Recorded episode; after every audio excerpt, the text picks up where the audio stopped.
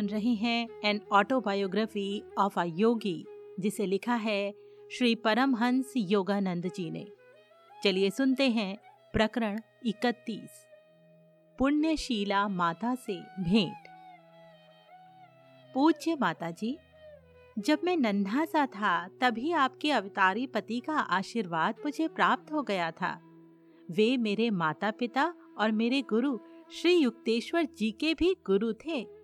अतः क्या आप अपने पावन जीवन के कुछ प्रसंग सुनाकर मुझे धन्य करेंगी? मैं लाहिड़ी महाशय की धर्मपत्नी श्रीमती काशीमणी से बात कर रहा था। मैं थोड़े समय के लिए बनारस में था, अतः इस पूज्य महिला से मिलने की अपनी चिरकालीन आकांक्षा पूर्ण कर रहा था। बनारस के गरुणेश्वर मोहल्ले में लाहिड़ी परिवार के घर में उन्होंने अत्यंत प्रेम के साथ मेरा स्वागत किया। वृद्ध होने पर भी वे कमल की तरह खिली हुई थी। आध्यात्मिक सुगंध उनसे निसृत होती थी। उनका शरीर मध्यम आकार का गौर वर्ण था, गर्दन पतली और नेत्र विशाल तेजस्वी थे। तुम्हारा यहाँ स्वागत है बेटा, ऊपर चले। माता जी मुझे अपने साथ एक अत्यंत छोटे कमरे में ले गईं, जहाँ कभी वे अपने पति के साथ रहती थीं। उस पवित्र स्थल के दर्शन कर मैं धन्य हुआ, जहाँ अद्वितीय गुरु ने वैवाहिक जीवन की मानवीय लीला करना स्वीकार किया था। दयामती माता ने उनके पास ही एक छोटी सी गद्दी पर बैठने का मुझे संकेत किया। कई वर्षों बाद ही मुझे अपने पति की दैवी महानता की पहचान हो पाई। उन्होंने बताया, एक रात इसी कमरे में मुझे एक स्पष्ट स्वप्न दिखा। तेजस्वी देवता अकल्पनीय मोहकता के साथ मेरे सिर के ऊपर हवा में तैर रहे थे। वो दृश्य इतना वास्तविक लग रहा था कि मैं तत्काल जाग उठी। बड़ी विलक्षण बात थी कि ये कमरा दीप्तमान प्रकाश से भर गया था। पद्मासन में स्थित मेरे पतिदेव कमरे के बीचों बीच देवताओं से घिरे हवा में थे। अत्यंत विनम्रता के साथ देवता दोनों हाथ जोड़कर मेरे पति का पूजन कर रहे थे। मैं इतनी विस्मित हुई कि मुझे लगा मैं अभी भी स्वप्न में ही हूं। तभी लाहिड़ी महाशय ने कहा, नारी, तुम सपना नहीं देख रही हो। अपनी निद्रा हमेशा हमेशा के लिए त्याग दो। जब वे धीरे धीरे जमीन पर उतर आए तो मैंने उनके चरणों में साष्टांग प्रणाम किया। मैंने कहा, मेरे गुरुदेव, आपके चरणों में मैं बारंबार प्रणाम करती हूँ। अब तक मैंने आपको अपना पति माना, इसके लिए क्या आप मुझे क्षमा करेंगे? ये जानकर मैं लज्जा से मरी जा रही हूँ कि मैं एक दिव्य रूप से जागृत पुरुष के साथ रहते हुए भी अज्ञान की नींद में सोती रही। इस रात से आप मेरे पति नहीं, गुरु हैं। क्या आप इस तुच्छ अबला को अपनी शिष्या के रूप में स्वीकार करेंगे? गुरुदेव ने मुझे सब प्रेम स्पर्श किया। पवित्र आत्मा, उठो, तुम्हें स्वीकार किया जाता है। उन्होंने देवताओं की ओर इंगित किया। इन पूज्य संतों में से प्रत्येक को बारी बारी से प्रणाम करो। जब मैंने विनम्रता से सबको प्रणाम कर लिया तो एक साथ सभी देवताओं की वाणी गूंजी, जो प्राचीन वेद घोष के समान थी। इस दिव्य पुरुष की अर्धांगिनी आप धन्य हैं। हम आपको प्रणाम करते हैं। उन्होंने मेरे चरणों में प्रणाम किया और आश्चर्य, उनके दिव्य शरीर अदृश्य हो गए। कमरे में अंधेरा छा गया। मेरे गुरुदेव ने मुझसे क्रिया योग दीक्षा लेने के लिए कहा। बेशक, मैंने कहा, मुझे खेद है कि इससे पहले ही मैंने इस सौभाग्य को क्यों नहीं प्राप्त किया। तुम्हारा समय नहीं आया था। लाहिड़ी महाशय ने मुस्कुराते हुए मुझे सांत्वना दी। तुम्हारे बहुत से कर्मों को नष्ट करने में मैं चुपचाप तुम्हारी सहायता कर रहा था। अब तुम इच्छुक भी हो और तैयार भी। उन्होंने मेरे ललाट का स्पर्श किया। घूमते हुए प्रकाश पुंज मुझे दिखाई देने लगे। धीरे धीरे वो सारा प्रकाश जगमगाते नीले रंग के आध्यात्मिक नेत्र में परिवर्तित हो गया। उसके चारों ओर सुनहरा गोल था और बीच में एक सफेद पंचकोणीय तारा। अपनी चेतना को उस तारे में से अनंत के साम्राज्य में ले जाओ। मेरे गुरु के स्वर में एक नवीनता थी जो दूर से सुनाई दे रहे संगीत के समान कोमल लग रही थी। एक के बाद एक दृश्य समुद्र की फेनिल लहरों के समान मेरी आत्मा के तट से आकर टकराने लगे। अंततः चारों ओर दिखते उन दृश्यों के मंडल परमानंद के सागर में विलीन हो गए। नित्य हिलोरे मारती उन आनंद लहरों में मैं खो गई। कई घंटों बाद जब मैं इस जगत की चेतना में लौट आई तो गुरुदेव ने मुझे क्रिया योग की प्रविधि बताई। उस रात के बाद लाहिड़ी महाशय फिर कभी मेरे कमरे में नहीं सोए। वे उसके बाद कभी सोए ही नहीं। दिन रात नीचे सामने के कमरे में अपने शिष्यों के साथ ही रहते थे। इतना बताने के बाद माता काशीमणि चुप हो गईं। उस महान योगी के साथ उनके संबंध की अद्वितीयता को समझते हुए मैंने झिझकते हुए उनसे कुछ और घटनाएं बताने का अनुरोध किया। तुम बहुत लोभी हो बेटा, फिर भी तुम्हें एक और कहानी अवश्य बताऊंगी। वे संकोच से मुस्कुराईं। यहाँ मैं अपने एक पाप को स्वीकार करूंगी जो मैंने अपने गुरु पति के विरुद्ध किया था। मेरी दीक्षा के कुछ महीने बाद मैं असहाय और उपेक्षित अनुभव कर रही थी। एक सुबह लाहिड़ी महाशय इस छोटे से कमरे में कोई वस्तु लेने के लिए आए। मैं तुरंत उनके पीछे ही यहाँ पहुँच गई। माया के वशीभूत होकर मैंने उन्हें अत्यंत कठोर शब्दों में संबोधित किया। आप अपना सारा समय अपने शिष्यों के साथ बिताते हैं, अपनी पत्नी और बच्चों के प्रति आपके दायित्वों का क्या? मुझे खेद है कि परिवार के लिए अधिक धन इकट्ठा करने में आपको कोई रुचि ही नहीं है। गुरुदेव ने एक पल के लिए मुझे निहारा, फिर लो वे अदृश्य हो गए। विस्मयचकित और भयग्रस्त मुझे एक आवाज कमरे के प्रत्येक भाग से गूंजती सुनाई दी। क्या तुम देखती नहीं कि ये सब केवल शून्य है?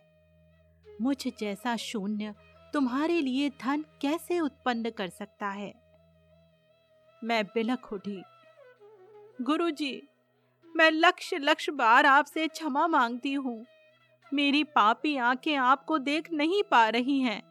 कृपा कर अपने पवित्र रूप में प्रकट होइए। मैं यहाँ हूँ। ये उत्तर मेरे ऊपर से आया। मैंने ऊपर दृष्टि घुमाई तो गुरुदेव को हवा में प्रकट होते देखा। उनका सिर छत को छू रहा था। उनकी आंखें चौंधिया देने वाली अग्नि ज्वालाओं के समान थीं। जब वे चुपचाप जमीन पर उतर आए तो मैं भयाक्रांत होकर सिसकते हुए उनके चरणों में लौट गई। उन्होंने कहा, नारी, तुच्छ सांसारिक चमक दमक की नहीं, दिव्य परम धन की कामना करो। जब अंतर की निधि को पालोगी तो बाह्य पूर्ति सदैव अपने आप होते देखोगी। फिर उन्होंने कहा, मेरा एक आध्यात्मिक पुत्र तुम्हारी व्यवस्था कर देगा। मेरे गुरु के शब्द सत्य तो सिद्ध होने ही थे। एक शिष्य हमारे परिवार के लिए काफी धन दे गया। मुझे अपने अद्भुत अनुभव बताने के लिए मैंने माता काशीमणि का धन्यवाद किया। दूसरे दिन मैं फिर उनके घर गया और कई घंटों तक 3 कौड़ी तथा 2 कौड़ी लाहिड़ी के साथ ज्ञान चर्चा का आनंद लेता रहा। भारत के महान योगी के ये 2 संतवत बेटे अपने पिता के आदर्श पद चिन्हों पर चल रहे थे। दोनों ही गौरवर्ण, लंबे कद के, मजबूत कद काठी के थे और घनी दाढ़ी रखते थे। दोनों की आवाजें सौम्य थीं। आचार व्यवहार की दोनों की शैली पुराने जमाने की थी। लाहिड़ी महाशय की पत्नी ही उनकी एकमात्र शिष्या नहीं थी, सैकड़ों अन्य महिलाएं भी उनकी शिष्याएं थीं, जिनमें से एक मेरी माँ भी थी। एक बार एक शिष्या ने लाहिड़ी महाशय से उनकी एक फोटो मांगी।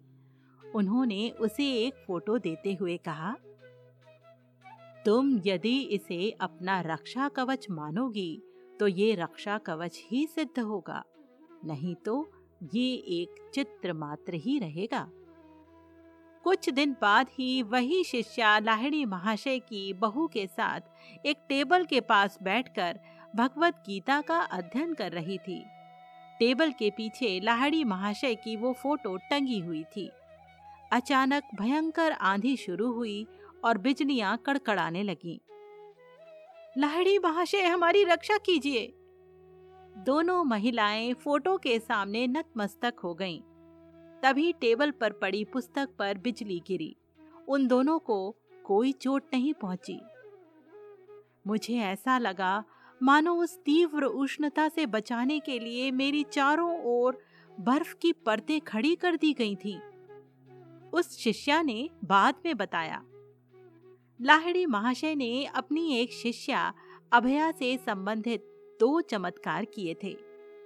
एक दिन अभया अपने पति के साथ, जो कोलकाता में वकील थे, गुरु दर्शन के लिए काशी जाने घर से चल पड़ी। अत्यंत व्यस्त यातायात के कारण उनकी घोड़ा गाड़ी को स्टेशन पहुंचने में विलंब हुआ। वे लोग जिस समय हावड़ा स्टेशन पर पहुंचे, उस समय काशी जाने वाली ट्रेन छूटने के लिए सीटी दे रही थी। अभया टिकट घर के पास चुपचाप खड़ी हो गई। लाहिड़ी महाशय, मैं आपसे प्रार्थना करती हूँ कि इस गाड़ी को कृपा करके रोकिए। वो मन ही मन प्रार्थना कर रही थी। आपके दर्शन के लिए और एक दिन रुकने की कसक मैं सहन नहीं कर सकती। छुक छुक करती गाड़ी के चक्के गोल गोल घूमते रहे, पर गाड़ी आगे नहीं बढ़ी। गाड़ी का ड्राइवर और यात्रीगण ये अद्भुत घटना देखने के लिए प्लेटफॉर्म पर उतर पड़े। रेलवे का एक अंग्रेज गार्ड अभया और उसके पति के पास आया। सारी मान्यताओं के विपरीत उसने अपनी सेवाएं दी। उसने कहा, बाबू, पैसा मुझे दीजिए, मैं आपके टिकट लेता हूँ, तब तक आप लोग गाड़ी में चढ़िए। जैसे ही वो दंपत्ति गाड़ी में बैठ गए और उनके टिकट उनके हाथ में आ गए, ट्रेन धीरे धीरे आगे बढ़ने लगी। जल्दी जल्दी में ड्राइवर और यात्रीगण अपनी अपनी जगह की ओर दौड़ पड़े। उनमें से कोई ये समझ नहीं सका कि गाड़ी अचानक कैसे चल पड़ी, और पहली बात तो वो रुकी ही क्यों थी। काशी में लाहिड़ी महाशय के घर पहुंचने पर अभया ने चुपचाप लाहिड़ी महाशय के आगे साष्टांग प्रणिपात किया और उनके चरण छूने का प्रयास करने लगी। तभी लाहिड़ी महाशय बोल पड़े, अपने आप को संभालो अभया, मुझे कष्ट देने में तुम्हें कितना आनंद आता है, जैसे कि तुम यहाँ अगली गाड़ी से आ ही नहीं सकती थी। अभया एक अन्य स्मरणीय अवसर पर लाहिड़ी महाशय के पास आई थी। इस बार उसे उनकी मध्यस्थता ट्रेन के लिए नहीं, बल्कि संतान के लिए चाहिए थी। मैं आपसे प्रार्थना करती हूँ कि मेरी 9वीं संतान बच जाए। उसने कहा, मुझे 8 बच्चे हुए और सभी जन्म के शीघ्र ही बाद मर गए। लाहिड़ी महाशय सहानुभूतिपूर्वक मुस्कुराए, तुम्हारी होने वाली संतान बच जाएगी। मेरे निर्देशों का अत्यंत सावधानी से पालन करना। ये संतान एक बच्ची होगी और इसका जन्म रात को होगा। इस बात का ध्यान रखना कि तेल का दिया सूर्योदय तक जलता रहे, बीच में सो मत जाना, जिससे दिए को बुझने का अवसर मिल जाए। ठीक जैसा कि सर्वज्ञ गुरु ने पहले ही देख लिया था, अभया को बच्ची ही हुई और उसका जन्म रात को ही हुआ। अभया ने अपनी दाई को दिए में तेल डालते रहने के लिए कह रखा था। दोनों महिलाओं ने करीब भोर तक जाग कर अनिवार्य पहरा रखा, परंतु आखिर सो गईं। दिए का तेल लगभग समाप्त हो गया था। उसकी ज्योत मंद होकर फड़फड़ा रही थी।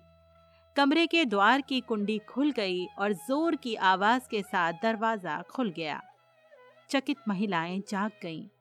उनकी आश्चर्यचकित आंखों ने लाहिड़ी महाशय के स्वरूप को देखा।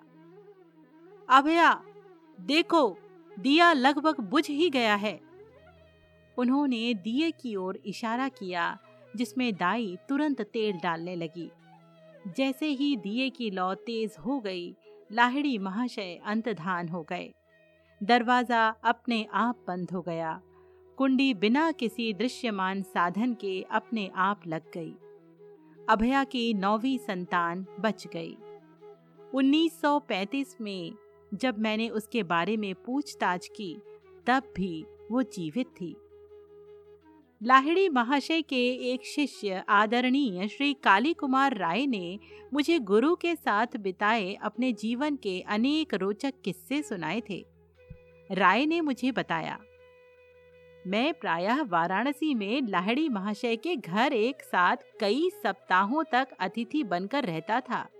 मैं देखा करता था कि अनेक साधु संत, दंडी स्वामी आदि रात्रि की नीरवता में गुरुदेव के चरणों में बैठने के लिए आते थे। कभी कभी वे ध्यान की या दार्शनिक तत्वों की चर्चा भी छेड़ देते थे। अरुणोदय के आसपास वे सब महात्मा गण वहां से प्रस्थान करते थे। मैं जब जब भी वहां रहा, तब तब मैंने देखा कि लाहिड़ी महाशय एक बार भी कभी सोने के लिए नहीं लेटे। गुरुदेव के साथ संबंध के प्रारंभिक काल में मुझे अपने मालिक का विरोध सहना पड़ा। मेरे मालिक घोर भौतिकवादी थे। अपने कर्मचारियों में मुझे कट्टर धर्मांध लोग नहीं चाहिए, वे तिरस्कार के साथ कहा करते थे। तुम्हारे पाखंडी गुरु से कभी मेरी मुलाकात हो गई तो मैं उसे कुछ ऐसा सुनाऊंगा कि उसे याद रहेगा। इस धमकी का मेरे नियमित कार्यक्रम पर कोई असर नहीं पड़ा। मैं प्रायः प्रतिदिन की शाम अपने गुरु की सेवा में व्यतीत करता। एक शाम मेरे मालिक मेरे पीछे पीछे आए और धृष्टता से लाहिड़ी महाशय की बैठक में घुस गए। बेशक वे अपने कथन के अनुसार लाहिड़ी महाशय को कुछ उल्टा सीधा कहने के लिए ही आए थे। जैसे ही वे वहां बैठ गए, लाहिड़ी महाशय ने वहां उपस्थित लगभग 12 शिष्यों के दल को संबोधित करना शुरू किया। तुम सबको सिनेमा देखना है। जब हम लोगों ने हाँ में सिर हिलाया तो उन्होंने बैठक में अंधेरा करने के लिए कहा। मंडलाकार में एक के पीछे एक बैठकर अपने हाथ को अपने आगे बैठे आदमी की आंखों पर रखो, उन्होंने कहा। मुझे ये देखकर कोई आश्चर्य नहीं हुआ कि मेरे मालिक भी अनिच्छा पूर्वक ही क्यों ना हो, लाहिड़ी महाशय के निर्देशों का पालन कर रहे थे। कुछ क्षण बीतने के बाद लाहिड़ी महाशय ने हमसे पूछा कि हमें क्या दिखाई दे रहा था। मैंने उत्तर दिया, गुरुदेव, एक सुंदर स्त्री दिख रही है। उसने लाल किनारे की साड़ी पहन रखी है। वो समुद्र सोक की बेल के पास खड़ी है। अन्य सब शिष्यों ने भी यही वर्णन किया। गुरुदेव मेरे मालिक की ओर मुड़े। क्या आप उस स्त्री को पहचानते हैं? जी, स्पष्ट प्रतीत हो रहा था कि वे उन भावनाओं से जूझ रहे थे जो उनके स्वभाव के लिए नई थी। घर में साध्वी पत्नी के होते हुए भी मैं मूर्खों की तरह उस पर अपना धन लुटा रहा हूँ। मैं जिस उद्देश्य से यहाँ आया था उसके लिए बहुत शर्मिंदा हूँ। क्या आप मुझे क्षमा कर शिष्य के रूप में स्वीकार करेंगे? तुम यदि 6 महीनों तक सदाचार पूर्ण जीवन व्यतीत करोगे तो मैं तुम्हें स्वीकार कर लूंगा। और फिर गुरुदेव ने कहा, अन्यथा मुझे तुमको दीक्षा देनी ही नहीं पड़ेगी। 3 महीनों तक तो मेरे मालिक ने किसी प्रकार अपने आप को संयत रखा, फिर उसी स्त्री के साथ दोबारा अपना संबंध बना लिया। 2 महीनों बाद उनका देहांत हो गया। तब उनको दीक्षा देने की अनिश्चितता के बारे में गुरुदेव की गुप्त भविष्यवाणी का अर्थ मेरे समझ में आया। सुप्रसिद्ध त्रैलंग स्वामी लाहिड़ी महाशय के मित्र थे, जिनकी आयु 300 वर्ष से अधिक होने की मान्यता थी। दोनों योगी कई बार साथ साथ ध्यान में बैठते थे। त्रैलंग स्वामी की ख्याति इतनी दूर तक फैली हुई थी कि शायद ही कोई हिंदू कभी उनके विस्मयकारी चमत्कारों की किसी कहानी पर संदेह करता। यदि ईसा मसीह वापस धरती पर लौटे और न्यूयॉर्क की सड़कों पर अपनी अलौकिक शक्तियों का प्रदर्शन करते घूमे तो लोगों में वही श्रद्धा और विस्मयाकुलता उत्पन्न होगी जो कुछ ही दशकों पहले वाराणसी की भीड़ भरी गलियों से गुजरते हुए त्रैलंग स्वामी ने उत्पन्न की थी। वे उन सिद्ध पुरुषों में से थे जिन्होंने समय के क्षयकारी प्रभाव के विरुद्ध भारत को मजबूत बना रखा है। कई बार देखा गया कि घातक विषों को पीने पर भी त्रैलंग स्वामी पर उनका कोई असर नहीं हुआ। हजारों लोगों ने, जिनमें से कुछ आज भी जीवित हैं, त्रैलंग स्वामी को गंगा के पानी के ऊपर तिरते देखा है। कई दिनों तक वे पानी के ऊपर बैठे रहते थे या बहुत दिनों तक लहरों के नीचे छिपे रहते थे। भारतीय सूर्य की निर्दयी धूप में मणिकर्णिका घाट के दहकते प्रस्तर खंडों पर निश्चल अवस्था में त्रैलंग स्वामी की निर्वस्त्र मूर्ति दिखाई देना एक सामान्य सी बात थी। इन असाधारण कृतियों से त्रैलंग स्वामी लोगों को ये सिखाना चाहते थे कि मानव जीवन का ऑक्सीजन या किन्हीं विशेष परिस्थितियों और सावधानियों पर निर्भर रहना आवश्यक नहीं है, चाहे योगी राज पानी के ऊपर रहते हों या पानी के नीचे, चाहे उनका शरीर उग्र सूर्य किरणों को ललकारता हो या नहीं। उन्होंने ये सिद्ध कर दिया कि वे ईश चैतन्य के द्वारा जीते थे। मृत्यु उनका स्पर्श नहीं कर सकती थी। ये योगीराज केवल आध्यात्मिक रूप से ही नहीं बल्कि शारीरिक रूप से भी विशाल थे। उनका वजन 300 पौंड से अधिक था, उनके जीवन के प्रत्येक वर्ष का 1 पौंड। रहस्य और भी बढ़ जाता है क्योंकि वे शायद ही कभी कुछ खाते थे, किंतु सिद्ध पुरुष तो सहज ही स्वास्थ्य के साधारण नियमों का जब चाहे किसी विशेष कारण के लिए उल्लंघन कर देता है। प्रायः ये कारण सूक्ष्म होता है जो केवल उसी को ज्ञात होता है।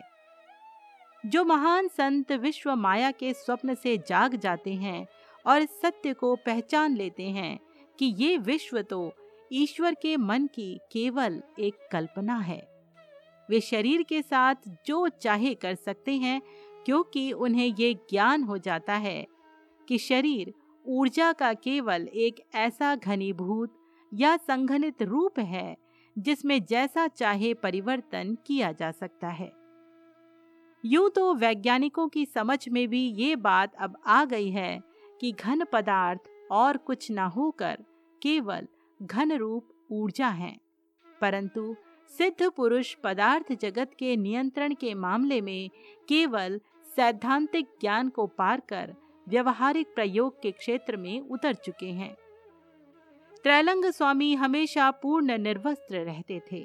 वाराणसी की त्रस्त पुलिस उन्हें बौखलाने वाले शरारती बच्चे के समान मानने लगी थी। प्राकृतिक अवस्था में रहना उनके लिए सहजात था। ईडन के गार्डन में रहने वाले प्रथम मानव आदम की भांति ही उन्हें भी अपनी नग्नावस्था का भान नहीं था, परंतु पुलिस को पूरा भान था और उन्होंने उन्हें पकड़कर जेल में डाल दिया। इससे पुलिस ही मुश्किल में पड़ गई। त्रैलंग स्वामी की महाकाय देह शीघ्र ही अपनी संपूर्ण नित्य सामान्य अवस्था में जेल की छत पर दिखाई देने लगी। उनकी कोठरी पर लगा ताला ज्यों का त्यों था। वे बाहर कैसे निकले किसी को समझ नहीं आ रहा था। हतोत्साहित पुलिस अधिकारियों ने एक बार फिर अपना कर्तव्य पूरा किया। इस बार उनकी कोठरी के सामने एक सिपाही को भी खड़ा कर दिया गया। सत्य के सामने शक्ति को फिर एक बार मात खानी पड़ी। महान योगी राज शीघ्र ही अपने निश्चिंत भाव से छत पर टहलते दिखाई दिए। न्याय देवी आंखों पर पट्टी बांधे रहती हैं। त्रैलंग स्वामी के मामले में निरुत्तर हुई पुलिस ने न्याय देवी का ही अनुसरण करने का फैसला कर लिया। त्रैलंग स्वामी हमेशा मौन रहते थे। गोल गोल चेहरा और बड़े पीपे की तरह विशाल पेट होते हुए भी वे कभी कभी ही खाते थे। कई सप्ताहों तक निराहार रहने के बाद वे हाड़ियां भर भर कर भक्तों द्वारा अर्पित किया गया दही खाकर अपना उपवास तोड़ते। एक बार एक नास्तिक ने त्रैलंग स्वामी को पाखंडी सिद्ध करने का निश्चय किया। उसने दीवारों की सफेदी के लिए इस्तेमाल किया जाने वाला चूना घोलकर एक बाल्टी भर उनके सामने रख दिया। फिर उसने बड़ी श्रद्धा का ढोंग करते हुए कहा, महात्मन, मैं आपके लिए कुछ दही लाया हूँ, कृपया इसे स्वीकार करें। त्रैलंग स्वामी ने बिना किसी हिचक के उस जलते हुए चूने के कई लीटर की आखिरी बूंद तक पी ली। कुछ ही मिनटों में वो कुकर्मी पीड़ा से छटपटाते हुए भूमि पर लौटने लगा। बचाइए स्वामी जी, बचाइए! वो चीखने लगा। मेरा शरीर जल रहा है, मेरी कुटिल परीक्षा के लिए क्षमा कर दीजिए। महान योगी राज ने अपना मौन भंग किया और कहा, शैतान! उन्होंने कहा, तुमने जब ये विष मुझे पीने के लिए दिया तब तुम्हारी समझ में ये नहीं आया कि मेरा जीवन तुम्हारे जीवन के साथ एक है। यदि मुझे ये ज्ञान नहीं होता कि मेरे पेट में ईश्वर उसी तरह विद्यमान है जिस तरह वो ब्रह्मांड के हर अणु परमाणु में है, तब तो चूने के घोल ने मुझे मार ही डाला होता। अब तो कर्म का दैवी अर्थ तुम्हारी समझ में आ गया है, इसलिए फिर कभी किसी के साथ चाल चलने की कोशिश मत करना। त्रैलंग स्वामी के इन शब्दों के साथ ही वो पापी कष्ट मुक्त हो गया और चुपचाप वहां से चला गया। त्रैलंग स्वामी के बजाय उस आदमी पर पीड़ा का उलटना योगी राज की अपनी इच्छा के कारण नहीं हुआ था, बल्कि सृष्टि के दूर से दूर स्थित पिंडों के भी आधारभूत विधि के नियम के कार्यान्वित होने से हुआ था। त्रैलंग स्वामी जैसे आत्मदर्शी पुरुषों के मामले में ये नियम तत्क्षण कार्यान्वित हो जाता है, क्योंकि उन्होंने उसके कार्यान्वयन में बाधक अहंकार के एक दूसरे को काटने वाले प्रवाहों को पहले ही हमेशा के लिए नष्ट कर दिया होता है। ईश्वरीय न्याय की स्वयं चालित व्यवस्था, अर्थात जो प्रायः अनपेक्षित प्रकार से प्रकट होती है, जैसा त्रैलंग स्वामी और उनका हत्यारा बनने जा रहे आदमी के मामले में हुआ, में विश्वास मानवीय अन्याय के प्रति हमारे उतावले क्रोध को शांत करता है। प्रतिशोध लेना मेरा काम है, प्रभु कहते हैं, मैं ही प्रतिशोध लूंगा। मानव के क्षुद्र साधनों की आवश्यकता ही क्या है? प्रतिशोध के लिए ब्रह्मांड स्वयं ही अपने आप व्यवस्था करता है। ना समझ लोग ईश्वरीय न्याय, प्रेम, सर्वज्ञता, अमरत्व आदि के होने की संभावनाओं पर विश्वास नहीं करते। शास्त्रों के ख्याली पुलाव। इस प्रकार के ना समझ दृष्टिकोण वाले लोगों को ब्रह्मांड के विराट प्रपंच के प्रति कोई आदर श्रद्धा नहीं रहती और अपने जीवन में वे ऐसी असंगत घटनाओं का चक्र शुरू कर देते हैं कि वही चक्र आखिर उन्हें विवेक और ज्ञान को ढूंढने पर विवश कर देता है। ईसा मसीह ने यरूशलेम में अपने विजय प्रवेश के अवसर पर ईश्वरीय विधान की सर्वशक्तिमत्ता के बारे में कहा था। जब उनके शिष्य और जन समुदाय हर्ष ध्वनि कर रहे थे और नारे लगा रहे थे, स्वर्ग में शांति और ईश्वर की महिमा हो, तो कुछ रूढ़िवादी फारसियों ने इसे अशोभनीय दृश्य कहकर ईसा के पास जाकर इसका विरोध किया। उन्होंने कहा, हे गुरु, अपने शिष्यों को डांटिए।